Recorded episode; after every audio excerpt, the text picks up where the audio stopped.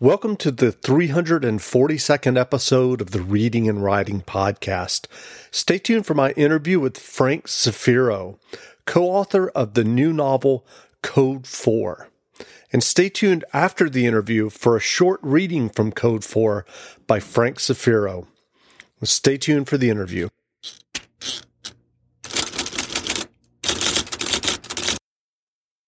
If you're new to audiobooks, they're the perfect way to get more books into your busy life. Listen to audiobooks during your commute, while doing chores, walking the dog, or just relaxing at home. All you need is a smartphone and the free Libro.fm app. If you already love audiobooks and don't know what to listen to next, check out recommendations and curated lists from people who know audiobooks best, your local bookseller. Reading and Writing Podcast special offer: get 2 audiobooks for the price of one with your first month of membership with code RWPODCAST. That's code RWPODCAST for 2 audiobooks for the price of one for your first month of membership at Libro.fm. Well, welcome back to the Reading and Writing Podcast. My guest today is Frank Zafiro, co-author of the new novel Code 4, a Charlie 316 novel. The author of many crime novels, including the River City novels, Frank was a police officer in Spokane, Washington from 1993 to 2013. He also hosts the podcast Wrong Place, Right Crime. Frank, welcome to the podcast. Well, thanks for having me. Great. Well, if someone hasn't heard about your new novel yet, Code 4, a Charlie 316 novel that you co-wrote with Colin Conway, how would you describe the novel? Well, it is the conclusion of the 4-book arc that starts in Charlie 316. And the series is, you know, like a lot of series, it's not necessarily consistent in tone. In other words, the first book has a lot of action and politics and suspense. The second book kind of leans into the politics a little bit. And then the third book kind of leans into the action and suspense a little bit. I mean, it's all there, but the focus, you know, shifts a little bit. And this one kind of comes back to center where all of it is focused. The politics that are going on in this town over the events, the action, the suspense, and ultimately the culmination of what's been going on for 4 books. And so do you remember the original idea or impetus that led you to write the 4-book Charlie 316 novels? Absolutely. It was Colin that started it all. He and I, we worked together when he was a police officer for about 5 years. And then during that time period, we became friends, but we bonded over writing. And he was writing. I had come back to writing fiction after a while of not doing it. And then we ended up writing a book together set in my River City universe called Some Degree of Murder. And that was, you know, way back in like 2005. And eventually we published it in 2012, I think. So we knew we could work together, and we'd read each other's stuff a lot and everything. And he came to me and said, "Hey, I've got this idea," and then he kind of laid out the bare bones of it. I thought it was a fantastic idea about this police officer who's a golden child, who's a favorite son of the department and really of the city, who gets in a questionable shooting, and then the politics at all levels that surround that, and the question of whether, you know, will the city, will the department, will they sacrifice their favorite son on the altar of political expediency, is kind of where it started. And he said, "You know, I'm really excited about this idea, but I want to get into some stuff that I'm not as well versed in, and I don't want to get over my skis on it." And what he was referring to were some of the processes and other things that surround an officer-involved shooting that I would have had experience during my time on the job, having served in an executive level officer. I was a captain when I retired, and just been around policing longer. And so I was happy to bring that little bit of expertise to the table. But then, you know, we started working on it together, and it started fleshing out even further, and it just really took off. But definitely the beginning of it was all Colin. And so can you tell us a little bit about the writing process with you and your co-author, Colin? Sure. that, you know, when we wrote Some Degree of Murder together, that book was a dual first-person narrative with alternating chapters on the perspective. So in lay terms, that meant I wrote one character, he wrote one character, and we both wrote in the first person. And we just alternated, chapters. First, it would be a Detective John Tower chapter. Then it would be a Virgil Kelly chapter, and back and forth. And that was how we wrote that. And we did it with very little roadmap. And I mean, we knew our destination, and we knew a couple of stopovers along the way, but the rest we kind of pantsed it. That obviously wasn't going to work with this book because it was so much more complex and so many more moving parts. And so we sat down and did a pretty good outline and batted that back and forth for some time, nailing down, you know, what was going to happen where and getting a handle on the characters. You know, I live in Central Oregon now. He still lives in Spokane, but we got together a couple of times in person to brainstorm and to get stuff locked down. And then once the writing started, there were a couple of characters that each of us wrote exclusively. But then the rest of the characters, you know, it just was, whoever needed to write them based on where we were in the story wrote them. And, you know, I would write a section or he would write a section, and then we send it to the other guy. And the process that was really kind of, I don't know, that I think really made it a tighter book when just the first draft was finished was that if you imagine, say, he writes chapter 1 and 2 and then sends them to me, I read them right then, critique them, you know, use track changes and cut them up, lots of red ink if necessary. And send it back. But before I send it back, I write my chapters. Say I write chapter 3. So then all 3 chapters go back to him. He looks at, responds to, and revises accordingly on chapters 1 and 2, does the same, you know, critique job on my chapter 3 and cuts it up and comments on it and fixes my typos and mistakes and makes suggestions and so forth. And then, writes his chapter 4 and then sends it back to me. And so that, you know, we're doing this constantly. And so by the time you get done with, you know, your first draft doing it that way, you're really at like 1.5 or even close to second draft territory. And so it also becomes a very collaborative process in that you might not be writing a character or a scene, but you're doing so much in the revision department that instead of his voice or my voice, it becomes a kind of a third, a voice of its own, you know, a combined voice.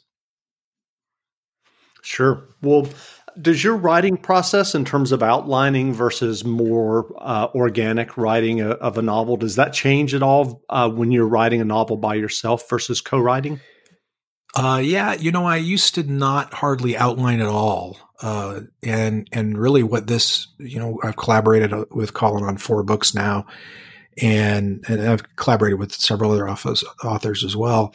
And all of that collaboration has had the impact of making me a bit more of an outliner. I would say more of a bullet point outliner as opposed to a, you know, down to the nitty gritty, every last detail sort of outliner, but it has shifted me that direction. Whereas I used to just be, hey, what would happen if, you know, to spark a story and then just start writing and totally pants it. And I think I've been pulled away from that a bit now in my solo work as well. And so, you know, I'll at least have a couple of pages of handwritten notes to get started. Well, I know that you've written and published many novels. How did you first get interested in writing fiction? It's one of those things that's always been with me as a kid. I can't remember not wanting to be a writer. You know, I would compare it to somebody who's, you know, into playing music or something, and they just always wanted to pick up the drums or something. And, you know, when did they become a drummer? Well, you know, I guess, you know, at what point did they become a drummer officially, or at what point did they think of themselves as a drummer? And so I guess always is the latter answer. And I started writing, you know, silly, stupid stories, you know, paragraph long when I was, you know, pretty young. And that continued through, you know, my teenage years and adulthood. I actually had my first story published, like in 1989 or 90 when I was in the military. And you know, I knew I was going to be a writer, but the thing of it is it's not like you just hang out your, you know, sign and say, I'm a writer, and people start sending you checks. I mean, you kind of have to have a backup plan. And so, you know, that's why I looked into either being a teacher or a police officer.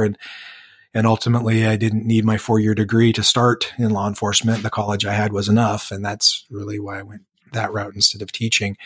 And I had a big gap where I didn't write fiction when I was in the early portion of my police career, but that was just because I was writing so much on the job and learning the job. And I went back to college and finished my undergraduate degree while I was working. And that was in history. And there's a ton of reading and writing there.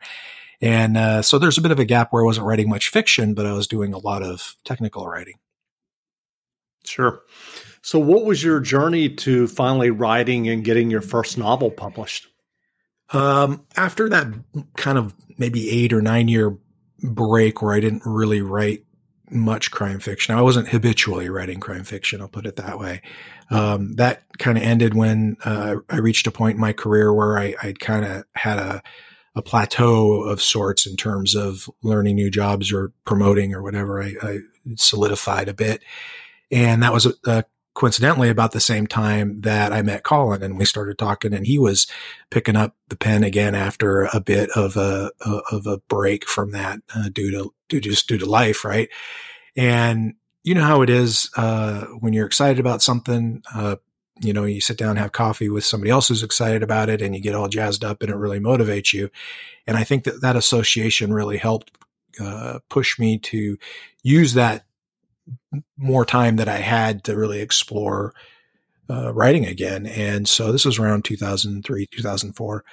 And so I started writing a lot of short stories and submitting them to different magazines. And this was a time when, you know, there were online magazines that were no longer, you know, were becoming reputable. It wasn't something that people looked down their nose at as much as they did a few years prior.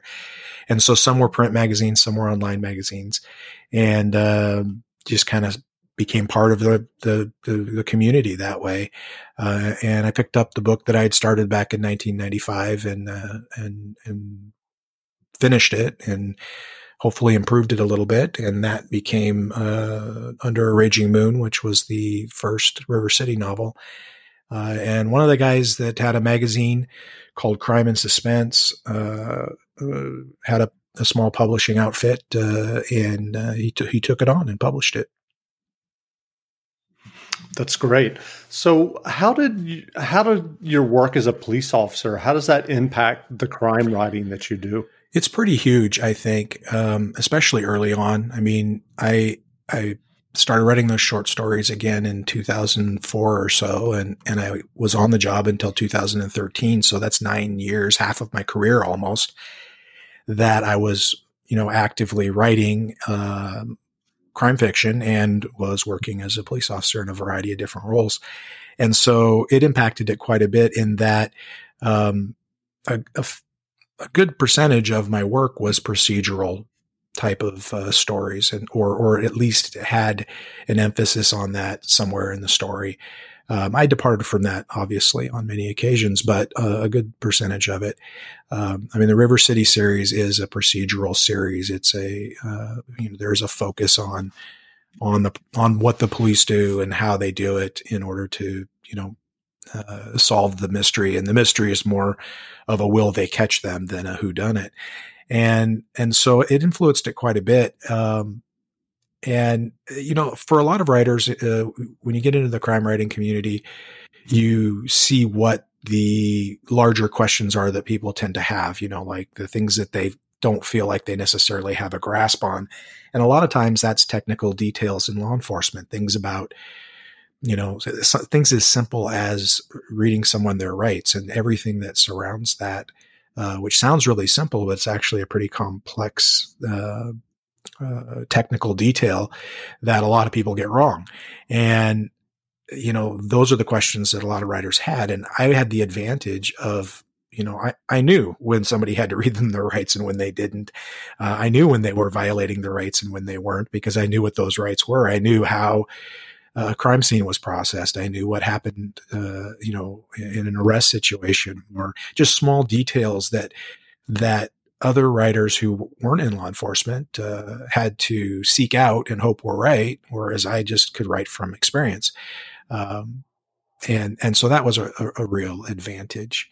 The other thing it did, I think, is, you know, in American literature, the law enforcement officers they're mythologized, and sometimes in a good way and sometimes in a bad way, but they're definitely mythologized.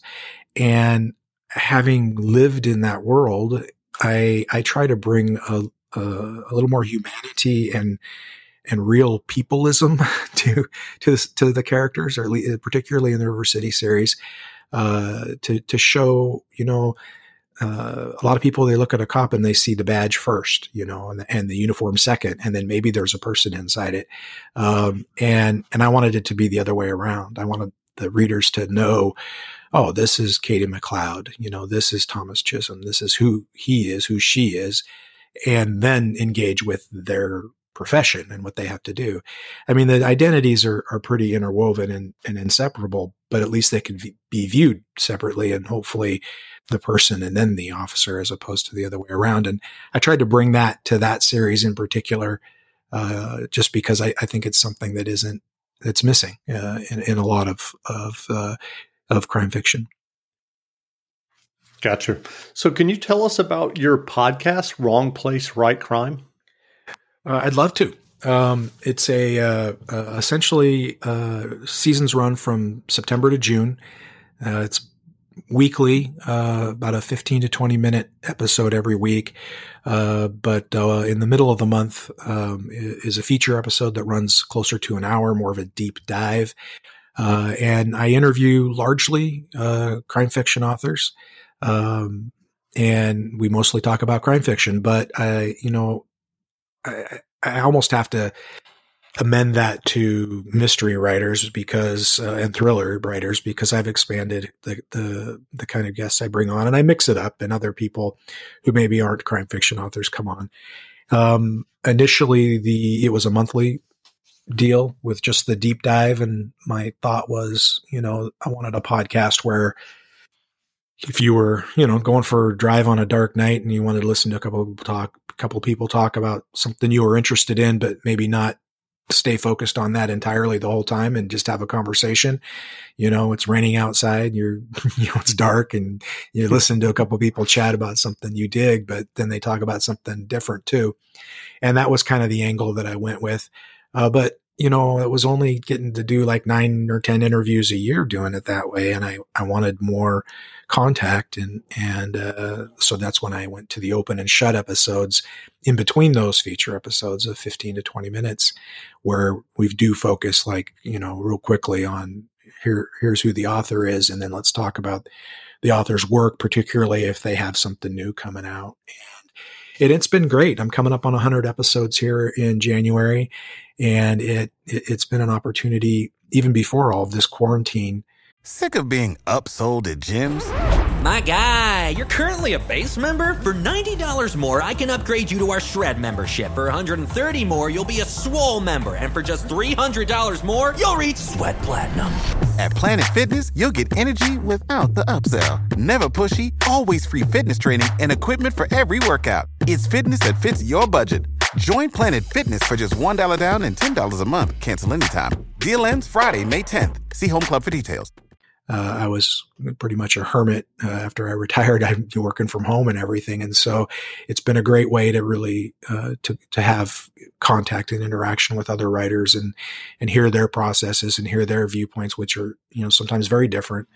And it's been a learning curve too, as you well know. I mean, it's not as easy as people think to put together a quality podcast.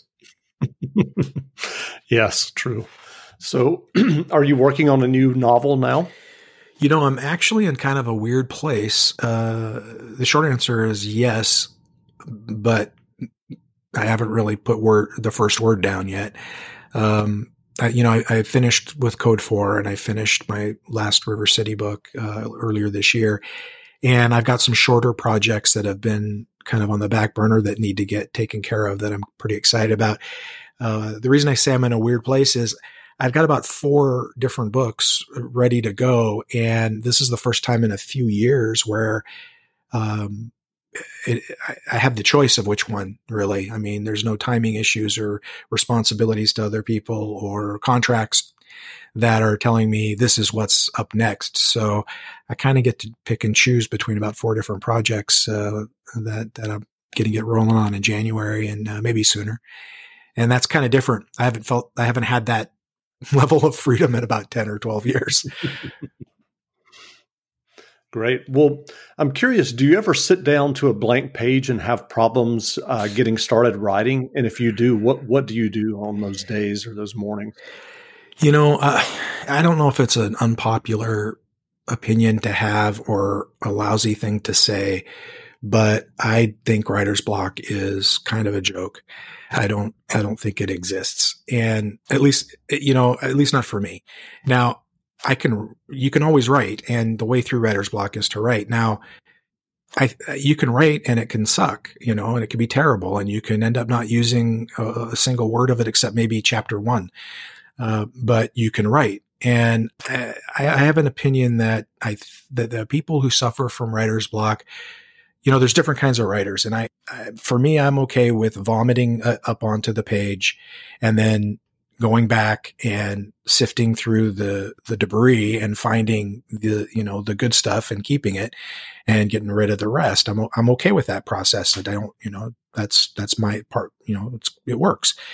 I know other writers and their process, and is just as valid, is that they think it through very clearly and very specifically. And then when they put pen to paper, there's no vomit there. It's all what there's only going to be a little polishing and tweaking later because it's pretty much ready to go.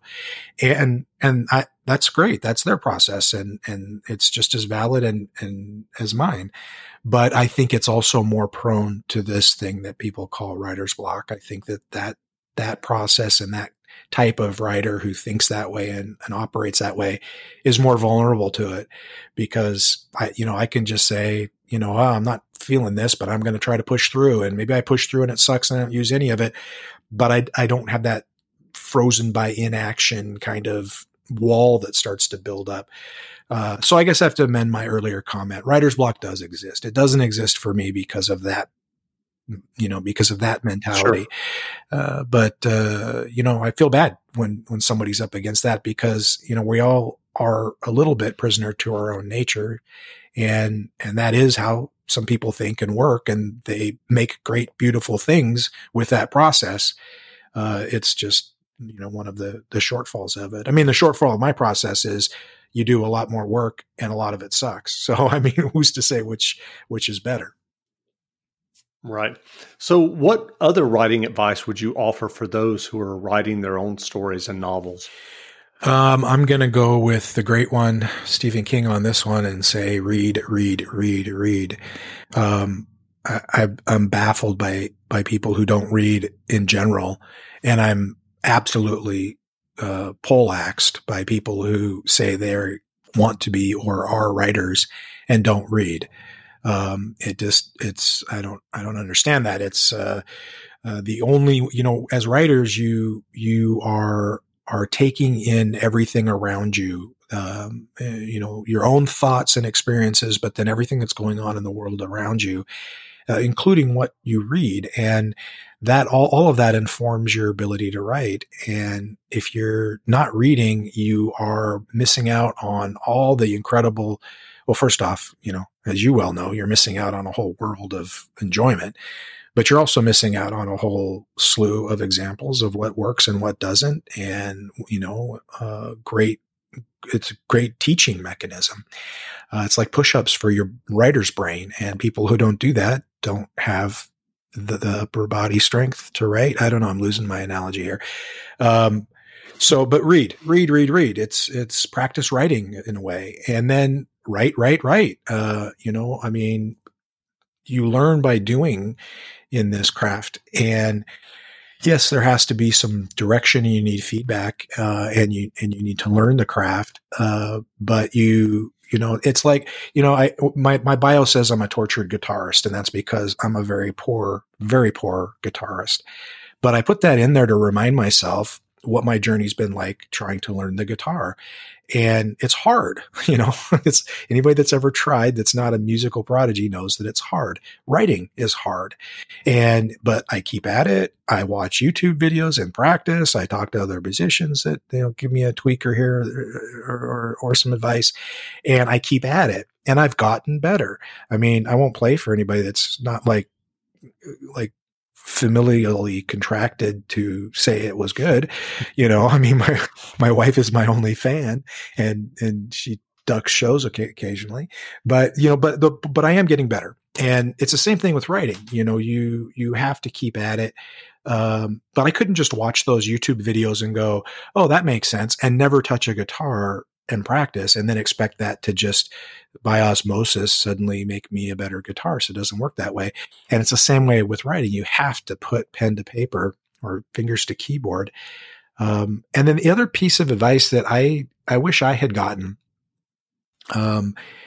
earlier is find, 2 or 3 people who will be supportive but honest.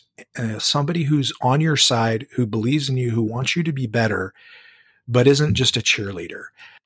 So that when they point out to you, this character is flat, this scene sucks, I don't understand this, there's not enough detail, or whatever it is that they point out, you'll know they're not doing it for the wrong reasons. They're not doing it to make you feel bad. They're not doing it to feel superior. They're not doing it to be mean. They're on your side. But they're going to point out to you when you're walking out, in public with your zipper down, they're on your side. And I did have a few people early on that I didn't realize had other reasons for being critical and other reasons for reading stuff, and offering comment.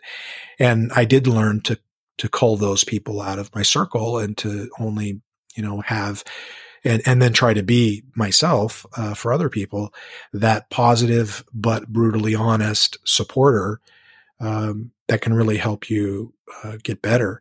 And that's so important because those friends, and they don't have to be writers, but it helps if at least one of them is. They'll make you better, but they'll get you through when you're feeling down. When they tell you something's great, now they've got the street credibility for you to believe them and feel good about what you wrote, as opposed to, oh, this is great, honey, I'm going to put it on the refrigerator type of thing. So what fiction or nonfiction books have you read recently that you enjoyed? I've actually revisited an old science fiction, would it be a pentology, 5-book series, by Piers Anthony, called Bio of a Space Tyrant.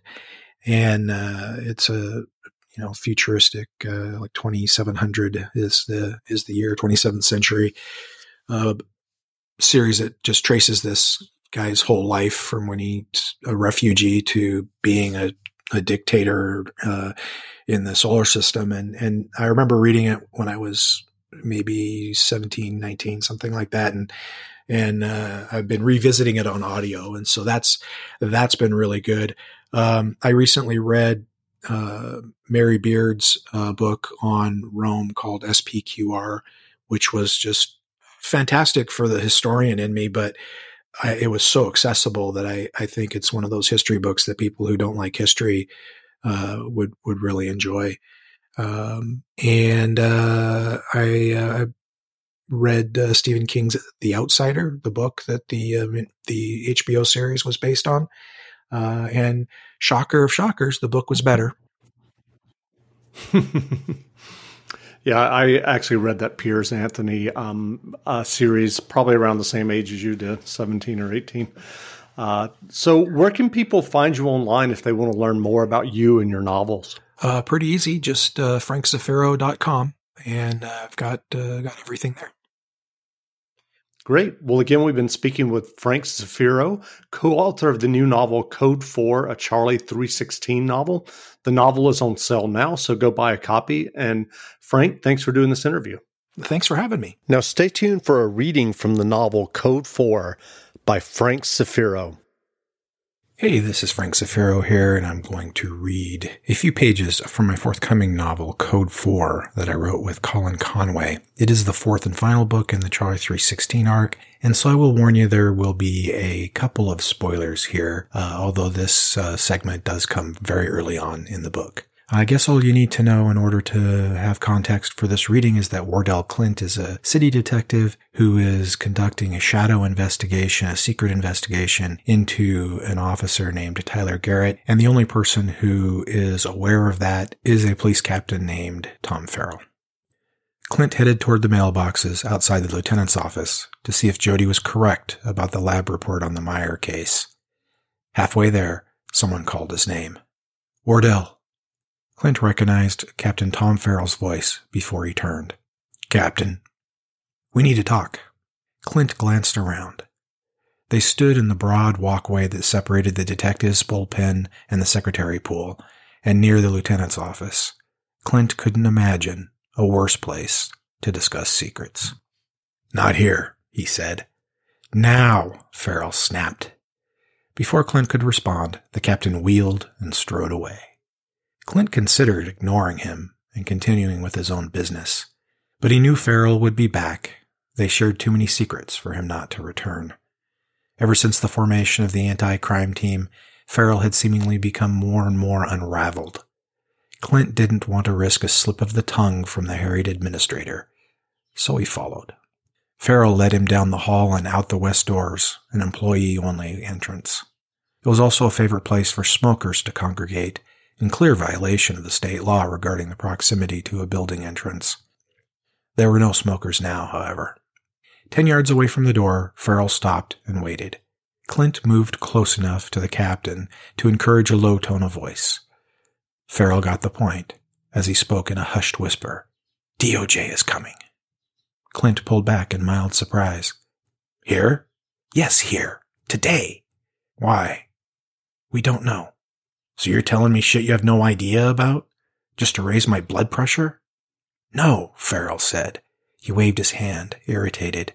The chief figures it's because of everything. Stone, the business with the councilman, Garrett shooting, all of it. It adds up to something, and they're interested.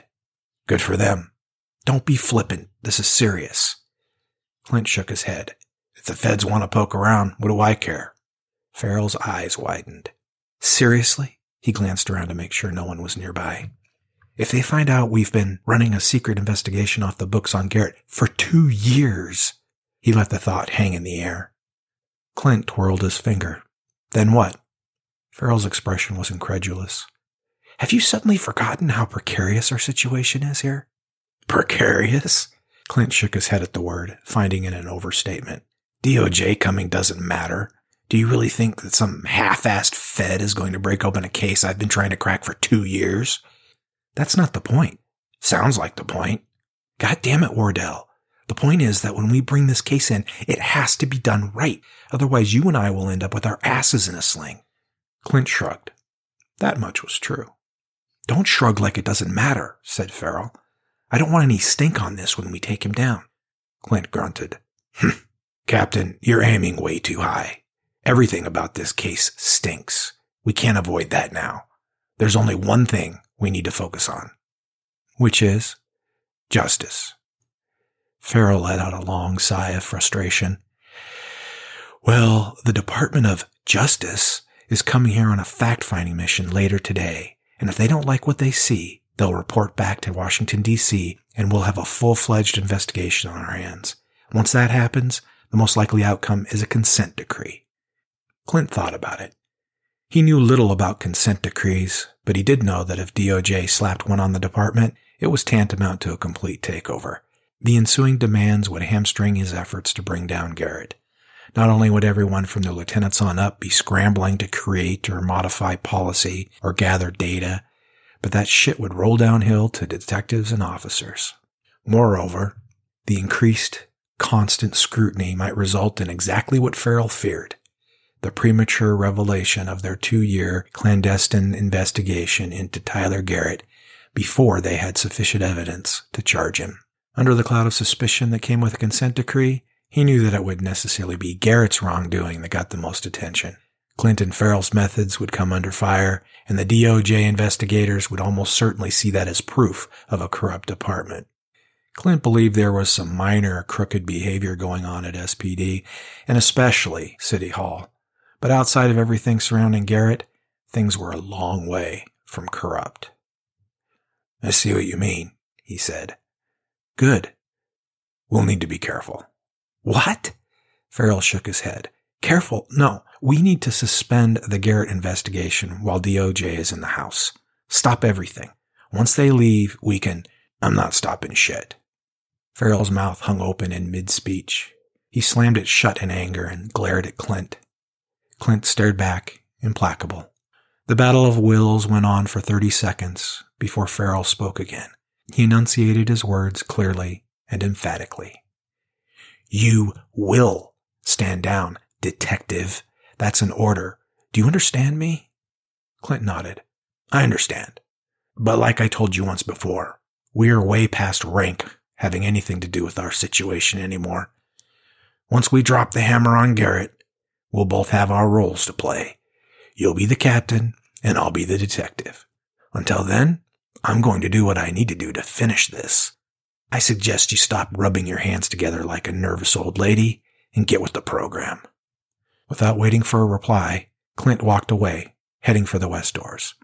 He was through them and several steps down the hallway when Farrell arrived at his side.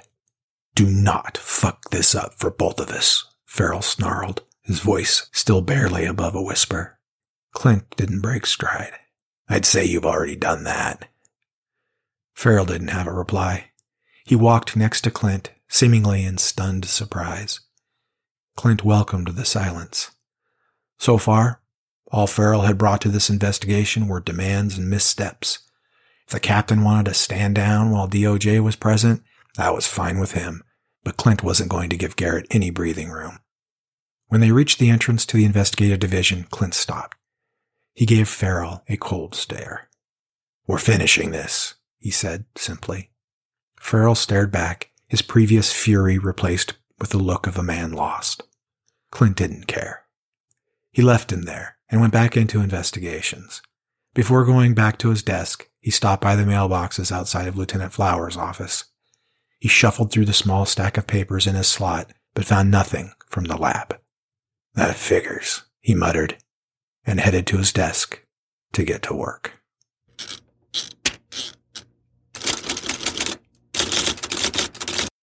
Support for this podcast and the following message come from Corient. Corient provides wealth management services centered around you. They focus on exceeding your expectations and simplifying your life. Corient has been helping high achievers just like you enjoy their lives more fully, preserve their wealth, and provide for the people, causes, and communities they care about. As one of the largest integrated fee-only registered investment advisors in the U.S., Corient has deeply experienced teams in 23 strategic locations. Corient has extensive knowledge spanning the full spectrum of planning, investing, lending, and money management disciplines. Leverage Corient's exclusive network of experts to craft custom solutions designed to help you reach your financial goals, no matter how complex they may be. Real wealth requires real solutions. For more information, connect with a wealth advisor today at Corient.com. That's Corient.com. Corient.com. You know how to book flights and hotels. All you're missing is a tool to plan the travel experiences you'll have once you arrive. That's why you need Viator. Book guided tours, excursions, and more in one place. There are over 300,000 travel experiences to choose from, so you can find something for everyone. And Viator offers free cancellation and 24/7 customer support for worry-free travel. Download the Viator app now and use code Viator10 for 10% off your first booking in the app. Find travel experiences for you. Do more with Viator.